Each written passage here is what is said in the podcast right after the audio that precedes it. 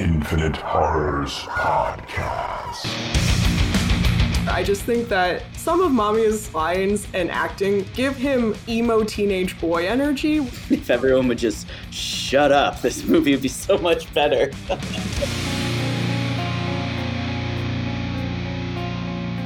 well, welcome to the Infinite Horrors Podcast. As your hosts, I'm Sam. I'm Maya. Hello, Maya.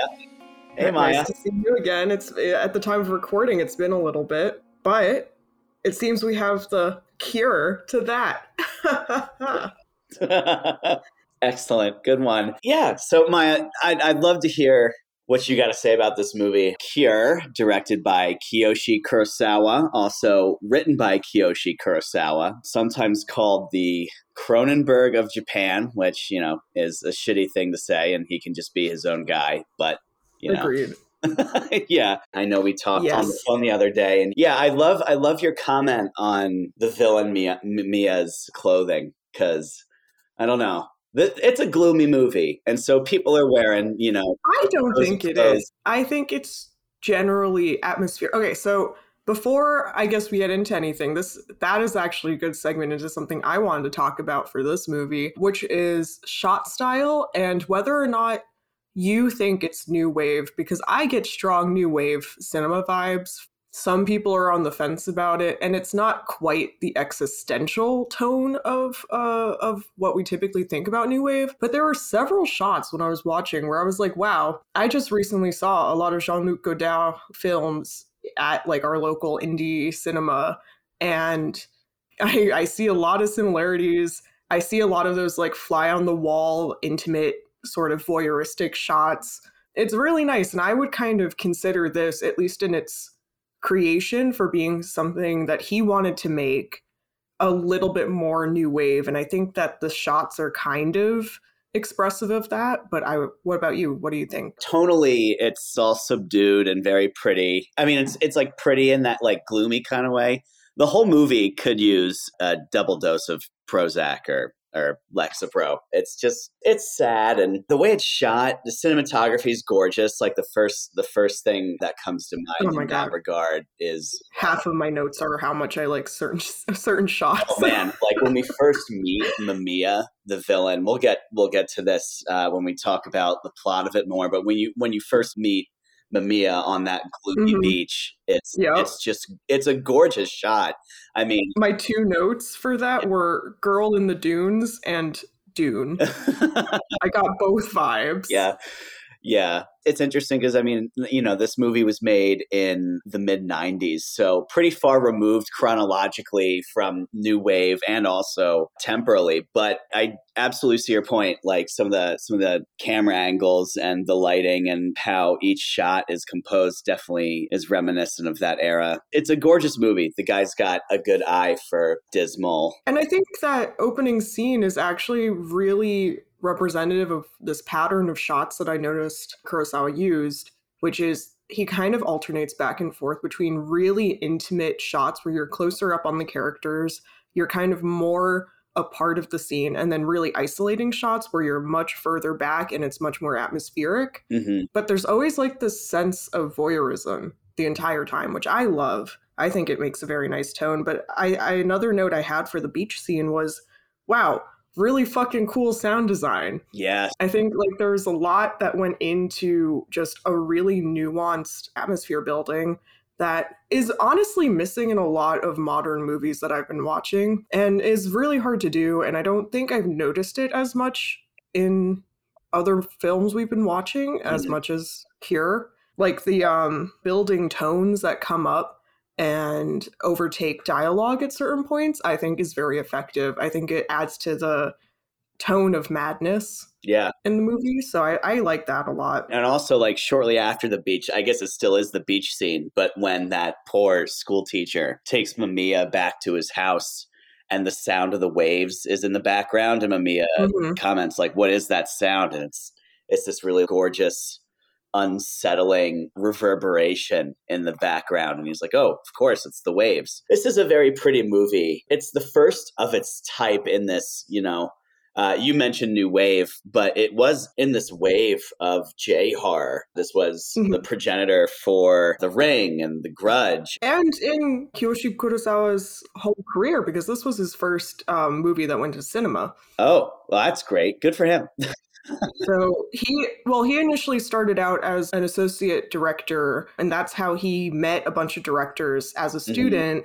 That gave him his break into directing, which were pink films, which were movies that went direct to video that had sexual themes, Ah. hence pink. I don't think they were porn films. I think they just had like sexual overtones from what I was reading. sure. But then also ended up doing a lot of work with this one actor who was really known for playing like Yakuza bosses hmm and then did a bunch of straight to video movies with him. And so he did like a ton of yakuza movies. And then this was the first one that he got to write and make and put into a cinema. So i think he was really excited to do that. But it you know it is a first film there are definitely some things that he has learned i think if you compare his other films like pulse to this Absolutely. Yeah. A lot of improvements since this one. i guess we should give a bit of a plot background now that we've started talking Oh, about the uh, yeah. I mean, and this isn't the easiest movie to follow either. I don't think it's that hard, if I'm being honest. I think the the plot, the goal is very well laid out. I just think that there are points towards the end where there's either an unfinished story or there was a meager attempt to be more what do you think? Input your uh, interpretation here, audience. Yeah, right. Open-ended. Love the ambiguous So- ending. Like or not not so ambiguous, I should say, but uh leaving it to the audience to to draw conclusions. And if I'm honest, I I find now that I'm like going over and over my notes the past few days, I am more and more inclined to give Kurosawa the benefit of the doubt in terms of intention. Mhm. So initially I was like, oh, the, a lot of this seems really lazy. Like there's a lot. So some things I will say are lazy. Like the ex- the way that exposition is done, I think is quite lazy. Just having one character who exists to tell you exposition every other scene. Oh yeah, that's quite lazy. Sakuma, like the Yeah. psychologist partner of our main character detective. who contradicts himself every time he comes into a scene because the previous scene he'll be like i don't believe in xyz and then the next scene he'll come and did you know that i'm an expert on said thing that i previously said i hated? Cool. Yeah. let me tell you all these things but like there are a lot of things that i was thinking about in terms of discontinuity aspects that i i think were more so now an attempt to do something quite clever that just fell short. Okay. we'll get into it after we do a brief synopsis but essentially we have a slew of murders that are taking place in whatever local area we're in in japan Do they say what city it is? i must have missed it when i was going over it they do say like a specific beach for the beach scene, but maybe the city is supposed to be like it could be any city, you know. yeah Yeah. I- Anyway, I mean, it was, it's quite ethereal in its setting, so Uh-huh. I think that kind of plays into it. Sure. But um, all these murders have the same mo, and they gloss over it. They're just like, oh yeah, no, there's a serial killer, but none of the killers are, are the same because they have all of the killers in custody because they're all crazy people who have now confessed to what they've done without really understanding what they've done. And this kind of sets the scene for that aspect going forward where, you know, it, it slowly comes out that they are not fully under their own control and there's uh, an element of hypnosis that is thrown out as the leading The devil made uh, do it reason. kind of element. the detectives are more kind of like, well, who knows why killers kill? There's no reason. Oh, my job is to figure out what killers do. Oh, by the way, this is all hypnosis. Well, that whole interaction in the beginning, it kind of sets the tone for the whole movie when they're talking about, oh, so why do murderers murder? And American crime dramas kick the door down and go, listen here, bucko. yeah, you know, Sakuma's line to the detective is perfect. You know, people like to think crime has meaning, most of them don't. And I think that speaks to this greater theme of the indifferent chaos of the universe and sometimes bad things just happen and there is no explanation and Mamiya just being this agent of chaos and I hate bringing up the Joker because of, of the sort of implications the Because Joker we live in a society. we live in a society. exactly. But the relationship between this detective and the main culprit, the evil dude, is so reminiscent of many detective perp relationships. You well, know, a lot of people compare this to Silence of the Lambs. yes, that is there for sure. Like the mutual fascination in one another. Is it somewhat sexual? Is it, you know, is there an admiration? I don't think there's a mutual fascination. I think there's a mutual frustration. Mm, Um, it's because of how their relationship plays out. yeah. But this is what I mean, We're like you get the basis for a lot of good ideas. I think they're just not fully fleshed out in this movie. Okay. It feels like we're 75% to like a full story and full characters. hmm That's just me. Other people are welcome to disagree. I did find a lot of very confused reviewers saying this movie is really slow and boring and I am confused. So, Ah, you That's know, okay. not well, you hear that a lot with, uh, with with slow burns. yeah, right. I don't even consider this a slow burn because I think the pacing is really good for the first third of the movie. I think that the story is unfurled in a way that makes sense and is paced well. And then once we get to the supernatural element being thrown in, Yeah. the thread that Kurosawa is trying to follow gets a little lost. Mm. They get into trying to explain the monster, right? Which is always such a tricky, tricky thing to do in any story, especially in horror, where so much of the fear comes from what the fuck is happening and how unlike this is from what I thought the world was like. But that's not even what I have an issue with. They had a good idea for how to give a reason for the supernatural aspect. I just think that they were confused for a second about whether or not they wanted Mamiya to be a bad guy or if they wanted the supernatural aspect to be more prevalent. Mm. And that's why it feels like the the mysterious hypnotist that could be Mesmer, could be somebody who followed him Yeah. who is somehow uh, infinitely present in the current world and also is nameless and faceless, but shows up randomly in these two spots. Yeah. Doesn't really make sense because it feels like an afterthought that was thrown in, Mm. and that's what I have an is- issue with. Interesting. It feels like it just needed like another few days in the cutting room. What, like, it was a little underbaked, came out a little soft.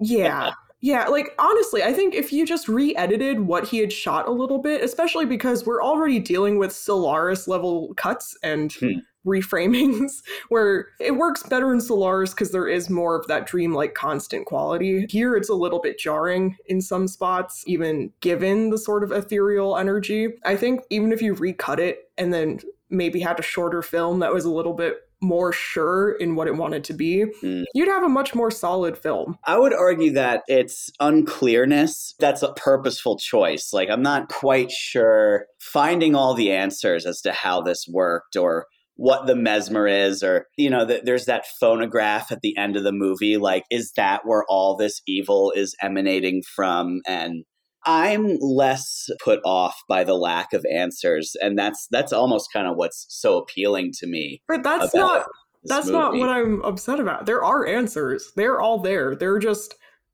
too many uh yes ands. It feels like a bad improv group. You know, it's like yes and we have this other character. Yes and we have this extra method of doing things. Because to me, this is a very clear storyline. Like we start out, we we meet Mamiya, we show that he uses elements to hypnotize people, whether that be fire or water, and Mhm. those two elements play off each other symbolically throughout the film. Right. And to this point, I think that there are things that I previously dis- discredited that I'd like to recredit to Kurosawa here because there are several times where a key point to Mamiya's character is that he is um, an amnesiac, but he'll say things like, Who are you? seemingly saying that his memory has reset. And then two seconds later, go, Mr. Detective, after not being able to remember things. And I'm like, okay, well, that either seems like poor writing or it's a deliberate attempt to show that this man is faking amnesia. And I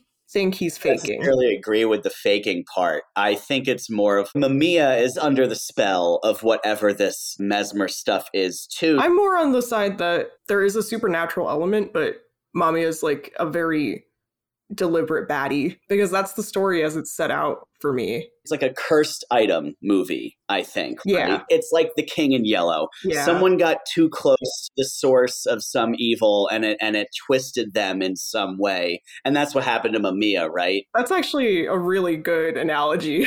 Yeah. I would I would say it's very King in Yellow. Right, is that Mamiya was investigating mesmer and mesmerism and dug a little too deep, found something that his little human mind wasn't really prepared to fully absorb, and it fucked his head and made him into this like conduit for whatever kind of uh, to your point, it is a bit of a funny explanation. If you're going to have anything be the source of whatever evil spirit or wavelength has disrupted your characters, mesmerism's a funny one. The only other movie I can think about that uses horror movie, I should say, that uses hypnotism in that way is that one Kevin Bacon movie, Stir of Echoes. Have you? Have you ever Oh seen that one? no.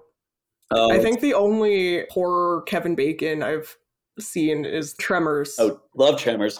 But like, right, so Kevin Bacon, like, he talks to a hypnotist at a party, and like through hypnotism, he's unzipped, right? I think about Danny DeVito in that excellent Always Sunny episode when he's speaking to the therapist, and the therapist unzips him. And he talks about like Frog Kid and all that. Anyway, so Kevin Bacon essentially gets unzipped and it unlocks this evil within him that makes him start hallucinating and whatnot. And this movie's kind of similar, right? Is that when you're introduced to whatever cosmic element this is, whether it's mesmerism or, or something deeper, maybe mesmerism is just a human name to this completely inhuman thing that we can't understand. To your point earlier, that, you know, the elements he uses to hypnotize people he uses fire and water you know he both remembers everything and nothing it's that kind of weird duality uh, that See, I don't get that though. I think the writing would have to be different, or the or the direction would have to be dr- different to show that the way that these hypocritical sentences in his own dialogue within the space of seconds happen uh, have no change in the way it's shot, have no change in the way it's acted, have no change in the way it's spoken. So that that to me seems more like it's an act of deception. Whether that's because there is truly an element of Mamiya still there, or whether he's fully possessed is up to another branch of this fractal of interpretation. Mhm. Um, but I think that there is a deliberate element of misdirection and deception that goes into everything Mamiya says. And I, I would lean more on the aspect that he is fully possessed because uh-huh. I think they make it very clear that there is an element of supernatural um, Right. hold, both with the fact that, you know, there's the X, everything has to do with an X, and they found that mysterious VHS tape that showed the first instance of this killing happening after a mysterious hyp- hypnotist did an X symbol right um, in the or, air Or in the movie, it is the symbol of the cross, which is another biblical term, Mm-hmm. um, which is another pattern we see. And after that, it's very clear that they're connecting this figure on the VHS tape to Mamiya and the killings. And then we see this faceless photo twice about who this hypnotist could be. And then it's heavily implied that it is Mesmer to some degree Hmm. right? I think what they're trying to do is very clear. I think that there were just better choices that could have been made to make it less open ended, if that makes sense. sure Because I think there's a difference between open ended and open for interpretation. hmm And I think there I think there are elements of both. I think there are several ways that this was left too open-ended. And one of those things would be this mysterious figure. I think that they didn't include enough to give you more of a direction in what they were trying to do there. So like again, the faceless photos considering they come at the end and they're not really worked into the story feel like afterthoughts. Hmm. A question I have for you is Did you think this movie was scary? And if so, like, what is scary about it to you? No, I was laughing out loud with the person I watched this with constantly. Mhm. It felt very slapstick to me. Hmm. It felt like a parody of a Japanese drama half the time to me.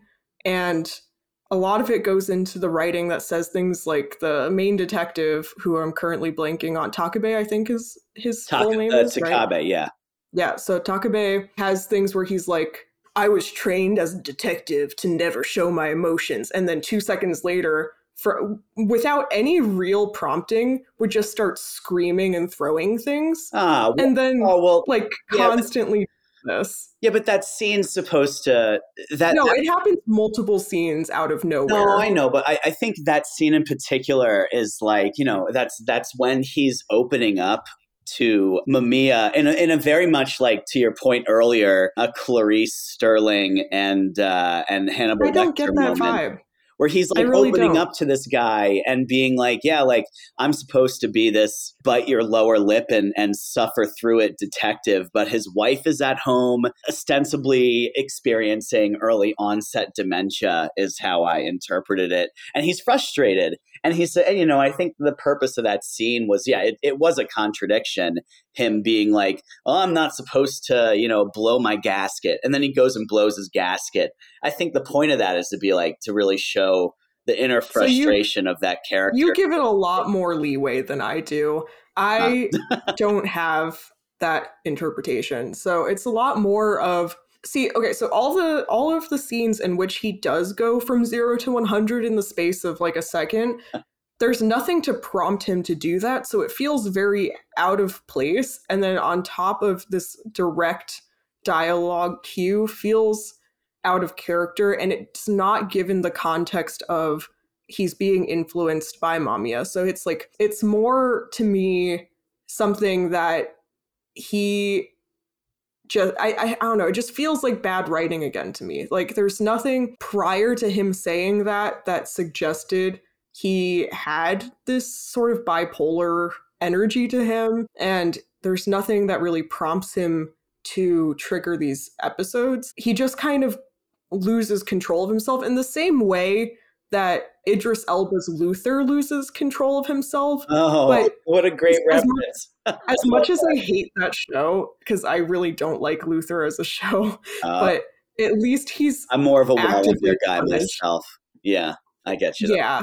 So like there's no real reason for it in this movie. He just kind of does it. I think it honestly might be something that's like, oh, we need something to push this forward, which is why I think we also have the detective sort of sidekick character where it's just kind of like, yeah, we have an easy way to push this forward, but it doesn't really mesh with the rest of the story. So in this I mm. think you're much more kind to this movie than I am, but Well, I- um, this, this I, I love this movie. I remember watching this movie in middle school and thinking it was just about the coolest thing I'd ever seen. Well, I saw this after I saw Pulse. I mean, I did too. I appreciate Pulse much more as a film than this movie. No, I do too. I still love this movie. I think this movie is very cool. I think it plays with a lot of fun ideas. I am a huge fan of when a police procedural skews paranormal, and that's and that's what this is. This movie fits that bill to the T, and I'm a huge You know what? fan of that. You know what I just r- realized? Hmm.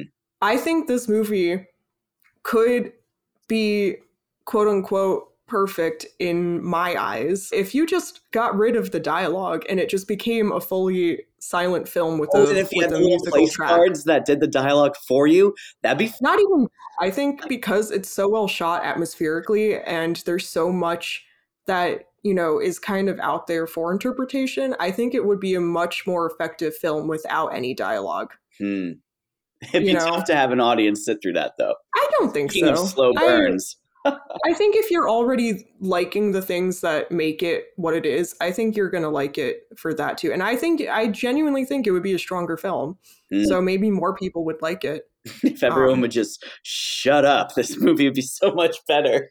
Oh, but I also really fucking hate the casting for this. like, I think, I think the, the direction for the acting is strange. I think the deliveries are wrong. Like, not in the sense of like, that's not the vision of the director. I just think that some of some of Mamiya's uh, lines and acting give him emo teenage boy energy, which really undermines his character to me. and then there's like this weird sexual tension between him and Takabe. I know. When are they and just then- to shut up and do it? it's like it's weird it's really strange but at the same time like uh, to go back to like shots i love whenever they're in the same room um like when he was in the sanatorium i really i really like that scene for two reasons one there is a force of perspective where Mamiya is smaller than Takabe in the forefront for a little bit, and then they switch. Uh huh. and then that shows a power switch. But then at the same time, Takabe at some point gets hold of his lighter, which is kind of thought to be the source of his powers. Right. And it's like implied throughout the movie during the shots that that's how he gets his powers. right. And then he takes the lighter, the lighter gets sizzled out by a bunch of dripping water, and then the shot puts Mamiya back in the foreground. And it's like another shift of power, which I love. Mhm. I think that's beautiful. And I love the scene in the interrogation room where both of their faces are half hidden by the other. That's beautiful. Right. So I think the shots and the sim- symbolism that goes into the shots is really meaningful. I just think the dialogue in this movie is utter shit. Well, hey, you know, I mean, I, I think with a lot of movies, particularly foreign films, the mistranslations are something to consider. You know, like, uh, That's true. I did wonder if all the biblical imagery was a translation issue. I'm more willing to think of it that way, right? This is just this is just a mistranslation. Yeah, but the delivery was still bad, so you know. Oh. I'm still I'm still jaded. it's it's really just the the like young guy who plays Mamiya. I really don't like him. What scares me about this movie, what makes me think about and what makes me scared of is just like how impressionable people can be and how easy it is to push people towards violence. Well, there are several cases of Japanese serial killers, I guess, that are like this, right? Not not that Japan has a lot of serial killers. I think there's only a handful, and generally the country has a very low crime rate, Mhm. and most of their murders are solved. Which I think is another big cultural thing that goes into this movie because, you know, we're both American. Murder is a thing that happens all the time. I think the murder rate uh, of uh, America is like 15 times to 20 times that it is of Japan. Uh-huh. So I think this is a much scarier concept for a Japanese audience. hmm But there was like a, a serial killer that would kidnap women and then make them accomplices to his work. There was that guy in like the latter 20th century that, you know, poisoned a bunch of um, drinks at vending machines and left them there, Oh. stuff like that. There was this really weird I- don't even want to call it a social experiment, but uh have you ever heard of the the blue whale experiment? I don't think so. So, i in the age of the internet, obviously we're in the age of the internet now, but a, few years back, there was this kind of phenomenon among amongst teenagers across the world where they were committing suicide eh, or hurting people, and the way they kind of explained it off was that they were convinced to by some entity online that went by Blue Whale, right? These poor, kind of susceptible kids were online and and they somehow find themselves in this blue whale network and given like a series of tasks right? So they'd start off benign like draw a picture of a blue whale and send it to me and they do that and then evolve to like take a video of you crushing a lizard and send it to me. Take a video of uh, you hurting a child and send it to me. And and it just kept going and going and these and these kids would keep doing these increasingly drastic things until finally the end task would be kill yourself. And some of these kids ended up doing it. Were these all of the the hanging or like self asphyxiation things that happen to American teens? Or is that something else? Because there was also an internet thing. the choking game Yeah, yeah, that one. that was Ah. another big thing. It, well, yeah, So- it's, it's kind of similar, right? Where it's just like somebody has poisoned the ether and is sending out weird signals to kids and making them do things. And that's what this movie makes me think about how kind of susceptible we are to manipulation.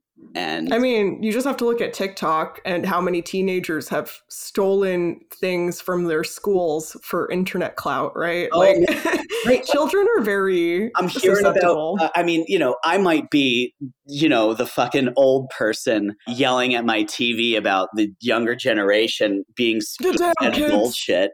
But like, I was hearing the other day about one of these TikTok challenges where people are like hijacking Kia cars. Yep. And people have died at this point because they have stolen cars and died. People have died doing this. That's what this movie makes me think about, and that's why I think it's pretty brilliant. And it, I mean, but you don't even have to go to the internet age for that because Japan also has a history of younger people killing themselves related to the deaths of people they've idolized, right? oh, have you ever seen that movie Sion Sono's uh, Suicide Club? Yes, actually. Oh, that is well, you know, again, there's that weird phenomenon of to your point, when someone dies that they love, there's just like a proliferation of suicides. Scary stuff. But like at the same time, like with murder, again, uh, cultural context, suicide is much higher than murder in Japan. There must be a different way that people there would interpret the two or feel about the two. And I think, I, to your point, this is more the fear of impressionability and the sort of loss of morals compared to if somebody took their own life, right? Yeah. I think one of the scenes in which that theme comes to fruition is the doctor who would, you know, obviously have a very strong moral code, is there to help people. And then her hatred of the sexism she's faced. Uh, Coming up in such her a career. beautiful scene. Not gonna lie, a little bit relatable, but, you know, not about to go out and kill a man in the public bathrooms. That, oh man, I love that when he's like talking her through, like, that was the first time you ever saw a naked man body and you cut it up. Oh my God. it's very. I will say that is the best part of the dialogue for me. Oh, I really was like that. awesome. That was such a good part. And you know, because at first he's playing off like he knows nothing. And then it's like he's been in this woman's head all along. And it's, I don't know. I, oh, so creepy. Most of Mamiya's lines are like that. Like the way that he starts shifting from helpless guy that needs your direction to mastermind is when he first says something that only they could know and then says tell me about yourself right Right. like who are you which you know again good concept wish that it was a little bit more developed but this actually that scene brings me to another thing i'm desperate to fucking talk about i am Uh-huh. so fucking excited oh my god do you know who did the special effects like the practical effects for this no, who? yuichi matsui I don't know who this is. Please explain. Okay. Yeah. uh, one of the better known practical effects artists, at least for me, of Japan. Um, Okay. So he did work for Kill Bill, Ju-on, Ichi the Killer. Wow. Like we're talking big name. I was Yeah. like, I, I was like, wait, why do I know the name Matsui? It's because of his work in Ichi the Killer and Ju-on, and I was like, damn, this is really cool. But he also did work for Audition. Which is ah. a audiobook that I am currently trying to start. That's a book. And yeah, Get out of town. That is you didn't know? Oh my god. it's a really good book. Oh, I'm gonna. Okay, we'll do another episode. Jeez, what else? that is so. Cool. he did Shutter, which is a newer movie, but I didn't like it that much. Yeah. He also did Drive My Car, but that's also a pretty Right. disappointing new movie. Oh, you didn't like that? Oh, I. no. Oh, I enjoyed that so much. I thought that was great. um I mean, he's done a lot of Kaidan.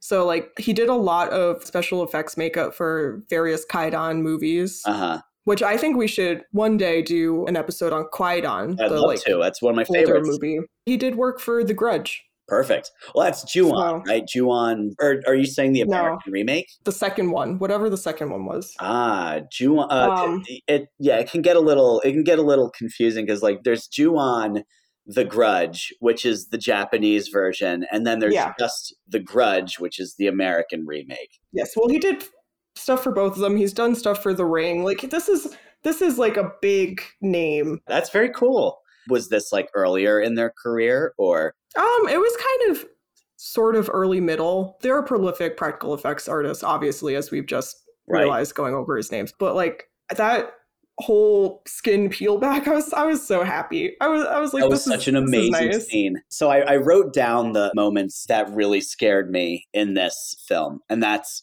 top of the list, hundred percent. When the female doctor is in the bathroom, right, and acting out her. uh Yeah.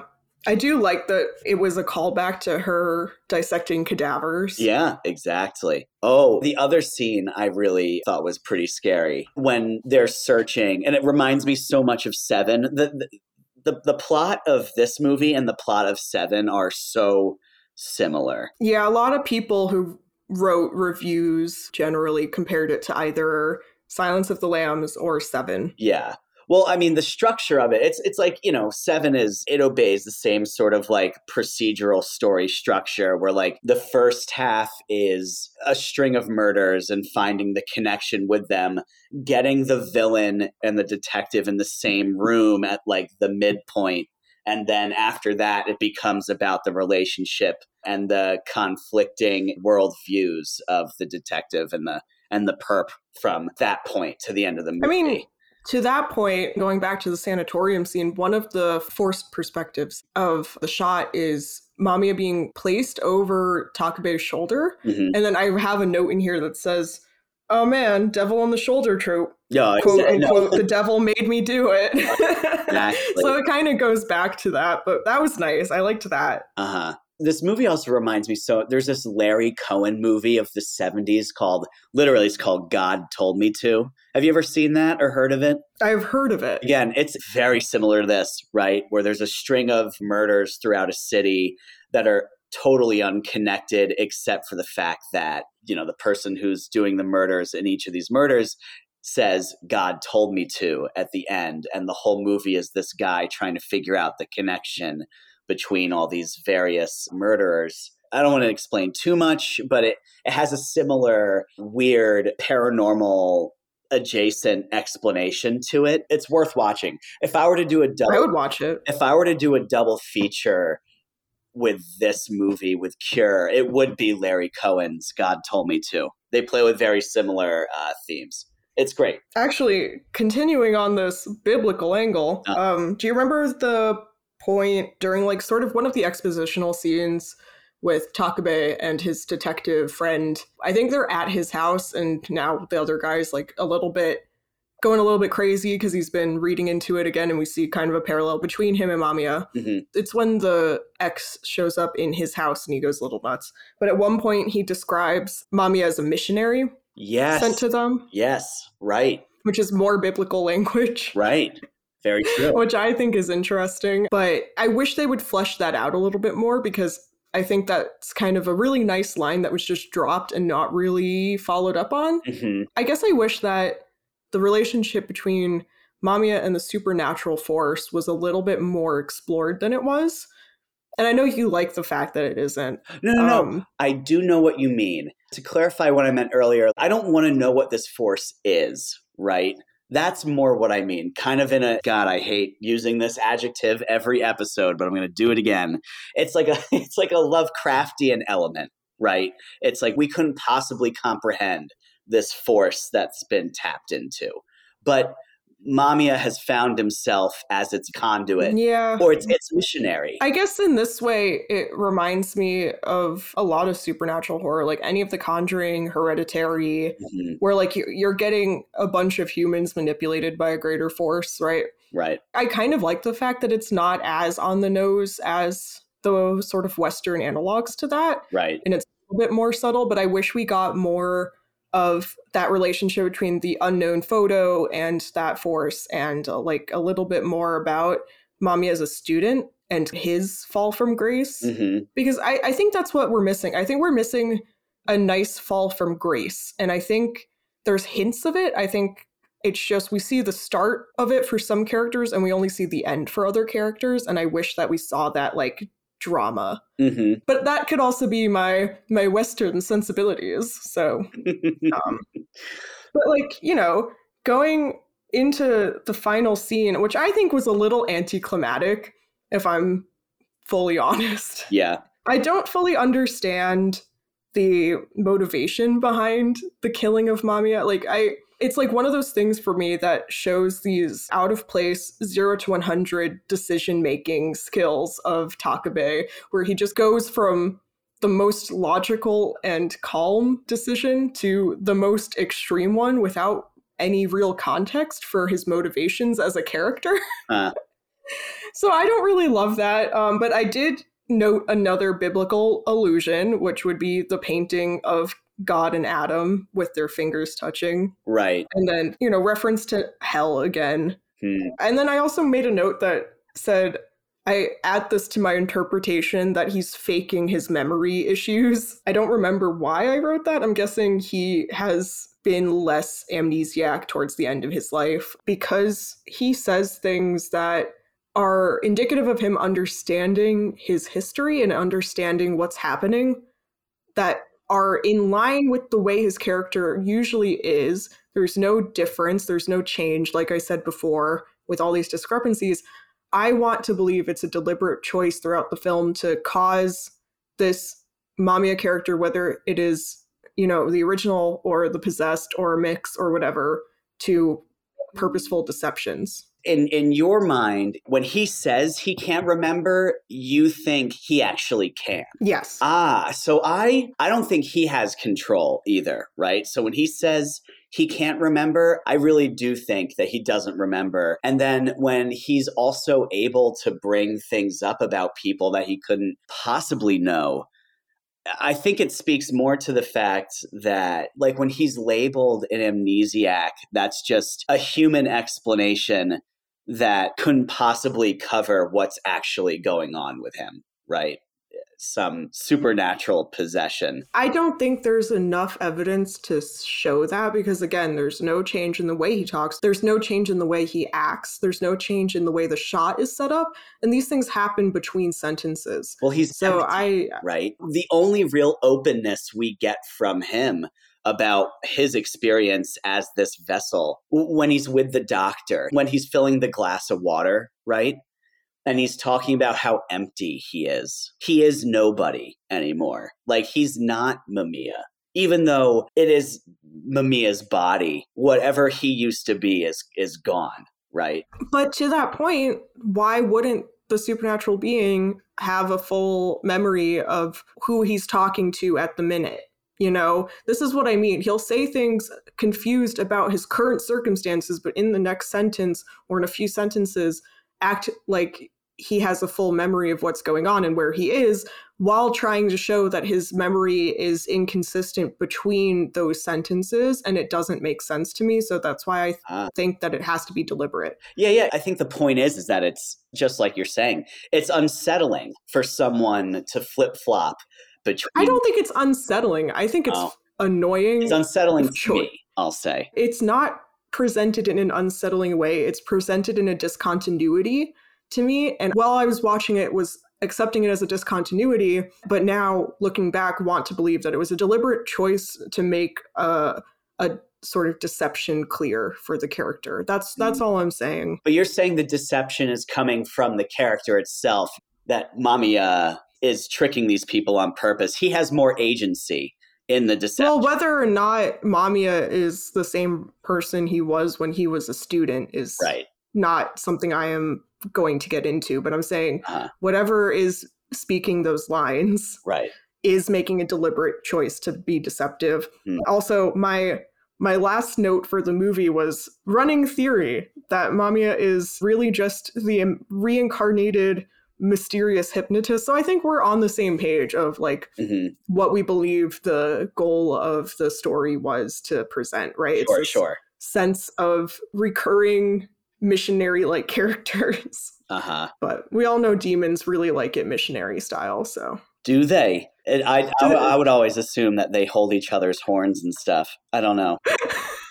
However, one does that, and wherever the horns could be, it could be whatever horn is available to grab. oh, the lower horn. I, I love that. Futurama so much. I swear to God.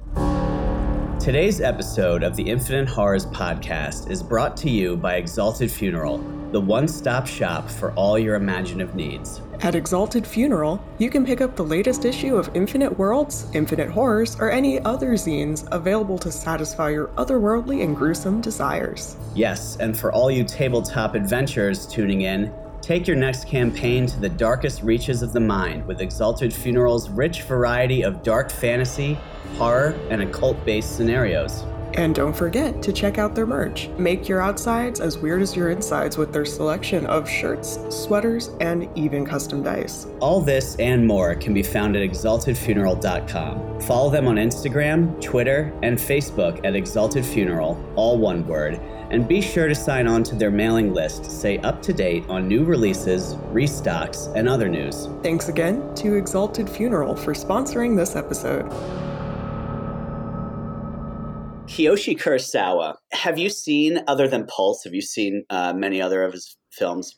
I mean, he doesn't have that many that weren't straight to video, right? Like, there's only a handful that were like starting from this movie and onwards released, right? There's not like a crazy extensive filmography. At least not in the United States. Yeah. I would highly recommend, and it's not it's not a horror movie, but I will mention it. I saw it in theaters when it came out. It's called Before We Vanish. It's this really, really interesting alien invasion movie where I'm into it. yeah, it and it's it's about um, essentially the recon team of aliens who are uh, the first to integrate themselves into society before the rest of their you know species comes to invade Earth. Okay, very third rock from the sun, but No, okay. exactly. No, exactly. Like they're, they're like they're like the recon team to kind of prep for the coming invasion. It's really good, and and it kind of has that same downbeat melancholy feel as this movie. Does it have Plan 9 for Outer Space cop dialogue? Oh, I wish, but no, I, I can't remember any bad police in that. I count this movie, Cure, as having Plan 9 from Outer Space cop dialogue. I'm sorry. I know that's going to hurt you, but they have goofy energy. Some of the cops who are really goofy. I know, I know.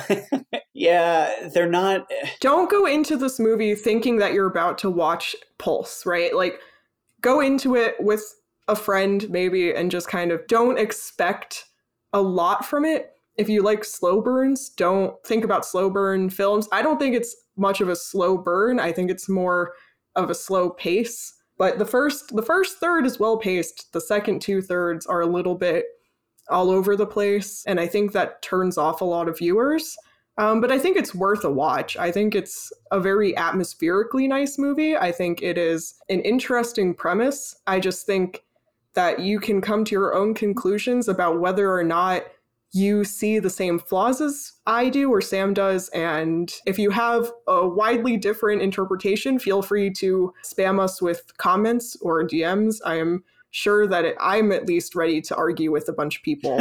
uh, so I, I I give this movie, I mean, and this is, you know, an arbitrary Sam West Williams rating, but I give it eight spooky ghosts out of 10 spooky ghosts.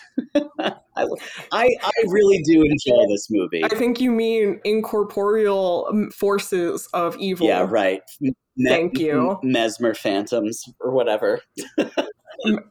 Mesmerization. Whatever the fuck they're they're going with in this movie. But yeah, I think I sent you some reviews for this movie that I thought were funny. yeah. Before we close this out, do you want to do you want to read some of those out loud? Sure. At first, I was intrigued by the box.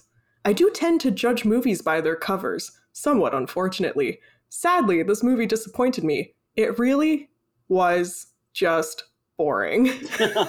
I disagree. I, I do think that they mislead you with the box. I think they give more importance to the mysterious photograph than they do in the plot. Mhm. But I don't think it's boring. I just think it it was a little bit undercooked, you know. Right, a little soft. It's still tasty. It's still tasty, and I don't think I'm gonna get salmonella, but it was not as pleasant. Look, I love an underbaked cake, cookies, brownies. oh God. Gooey, gooier the better. But give brownie tartar, please. I did see a lot of like weird racism and like Japanese fetishizing um, in a lot of the comments that are very we love Oriental occultism ugh, and all of that, which is gross. I swear to God, once I was in a thrift store in Buffalo and I went to go buy some teacups, and an old man looked at me and said, "Oh, you're one of them Orientals, aren't you?" And I'm like, oh, "Sir, I did not know that we had racist language from the 1920s Jesus. persisting in this day and age." and I'm like, I, uh, "What? I just want my teacups, please." would you just shut up and take my money so I can leave? Gosh.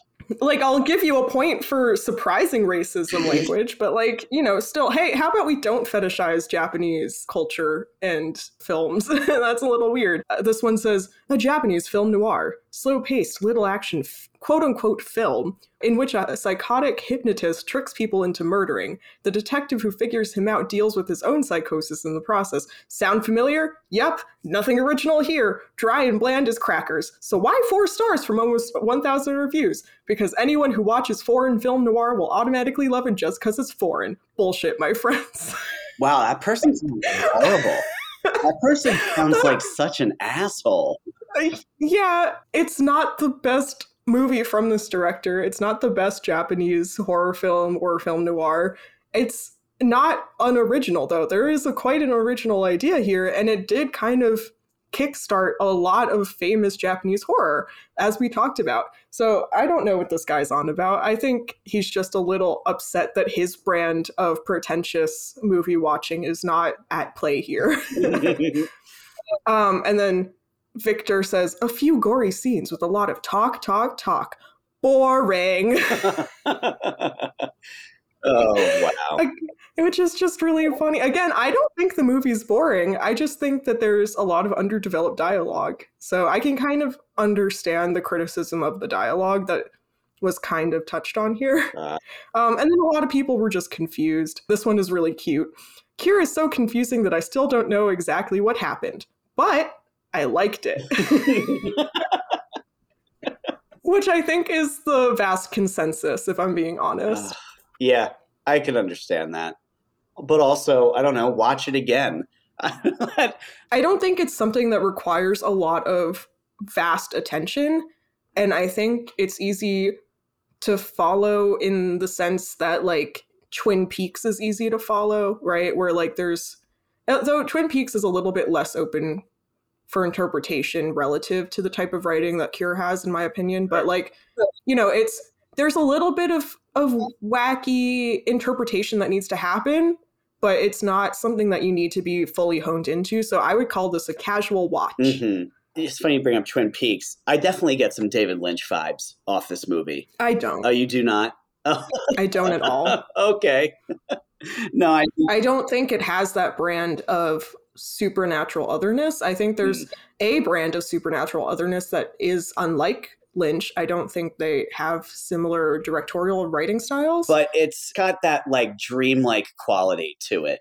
Like, like I don't think it does. Mm, I I don't find it dreamlike. Oh, I do. It's a sleepy, sleepy, sad dream, but it's certainly a dream. No, if I I would say it's more akin to the tone of like a Godard film. Like if if I were to compare it to something, it's it's only I I would call it a voyeuristic life piece. Like I think it does have those aspects of something similar to New Wave, and then just with a supernatural crime element. Like mm. I I don't know why we have this. We usually have very similar takes so I'm very I'm very surprised that we have. That's the nice thing about about art, right? Is that we can all have our own little idea of what it means, and it's not like either of us are right or wrong. No, I'm I'm just really interested in why we have such vastly different interpretations of this particular movie. I wasn't expecting this at all. A, well, for me, it's like I hold this movie very near and dear to my heart. So you know, my opinion comes with this grain of salt very nostalgic for me. Like I remember watching this movie in my buddy's basement in like eighth grade and just being so happy that like that a movie like this existed. So this really is truly just a reversal of our Plan 9 episode. No, really. It is. This is really funny. Yeah, I know. well, it was funny because someone was talking to me about my Plan 9 experience. And I was like, I just don't like uh, that movie. I, and again, I can appreciate it, but I, it's, I don't enjoy sitting through a movie like that. That's fair. I, I do enjoy it. Mm-hmm. I think it's fun. But like, I do get slapstick vibes from this. I didn't hate sitting through it. I think it's fun. I would watch it again. I just went into it with the with a different expectation and I think that increased my criticism of it, at least relative to you, mm-hmm. if that makes sense. Totally, um, totally. And it's weird because like I don't think I know that much about Kurosawa, and like I listened to a lot of interviews from him this weekend after watching the movie, mm-hmm. and he doesn't talk that much about his process and his life and his inspirations. Hmm. I don't think that Kurosawa has as much of an openness about his process and creativity as a lot of other artists we've looked at. And Yeah. it's hard to try to derive meaning without going further into you know the artist and what they were trying to put out and there's not that much inf- information so it's really on the watcher to use past experience and sort of put that over Yeah, I mean, you know, playing it close to the chest. Not everyone's going to spill their secrets. Keep keep your secrets. maybe we all have to enroll in one of his classes at tokyo university I mean, I'd love to, but I don't know. I can't just can't just uh, audit that class. I don't think. I mean how's your japanese mm, pretty pretty bad, there we go pretty bad. So yeah, uh, this was this was a very fun episode. I'm really glad we got to do Cure. It'll open up our conversations. Certainly as a good reference point when we do movies like The Grudge or The Ring. You can definitely see how this movie influenced all of those, and we'll get to that when we speak to those. yeah and then also you know we've already started talking a lot about japanese folklore and right, other things. So we should definitely talk about Kwaidan at some point. I think that will be a good tie into future J horror, especially because we've already mentioned it in each of our J horror episodes. right, But I, I would say my recommendation for watching this movie would be to focus on the symbolism of the shots and the symbolism of the objects rather than the characters. I Mm, think that will be a more rewarding experience. fair enough. Fair enough. Well, I think uh, you know that about wraps things up for me. That's I'm I'm pretty spent on talking about Cure, but this has been good. Don't need a cure, need a final solution. oh, jeez. Is that a lyric I don't understand? It's, or it's from Peter Murphy's Final Solution song. oh, I don't know. You're that. not enough Who of a goth. God, it's fine. I know. I Call know. yourself I'm a horror fan and you don't even like Bauhaus and Peter Murphy. Oh no, I don't. Sorry, it's not that I don't like Bauhaus. I, I I think it's fine. I just don't. I just don't put. I just don't sit and put them Well, on. now I feel like we need to watch the Hunger and do an episode on that just so I can make you watch the opening scene with Peter Murphy clawing at a chain link fence in a goth club. oh, that sounds fun. Yeah, it has lesbian vampires. It's 80s. It has David Bowie. I have a great story of the time I went to a goth club, but that is for another time. Was it more Oh. like that episode of X Files with David Duchovny going into a goth club? Yeah, I saw things you can't put on TV. so Yeah. All right. it was lovely. I was such a fly on the wall, but oh man, that was that was, Uh, that was a good day. well, All thank right. you for Cool. Suggesting Cure. I think this was a lot of fun. Definitely. Yeah. Catch you next time. See ya. Infinite Horrors Magazine is a full color, ad free print magazine from the creators of Infinite Worlds. You can get your signed and hand numbered direct edition copy of Infinite Horrors number 1 plus Infinite Horrors merch at infinitehorrorsmagazine.com. You can also get the newsstand edition at exaltedfuneral.com. Be sure to check out the Infinite Worlds podcast as well as the Infinite Worlds magazines. Find us on social media at Infinite Horrors Magazine or Infinite Worlds Magazine. Also, feel free to visit infinitehorrorsmagazine.com or infiniteworldsmagazine.com. And you can follow me online on Instagram at heavy underscore metal underscore fruit. And you can follow me on Instagram at HorrorSamW. Thanks for listening.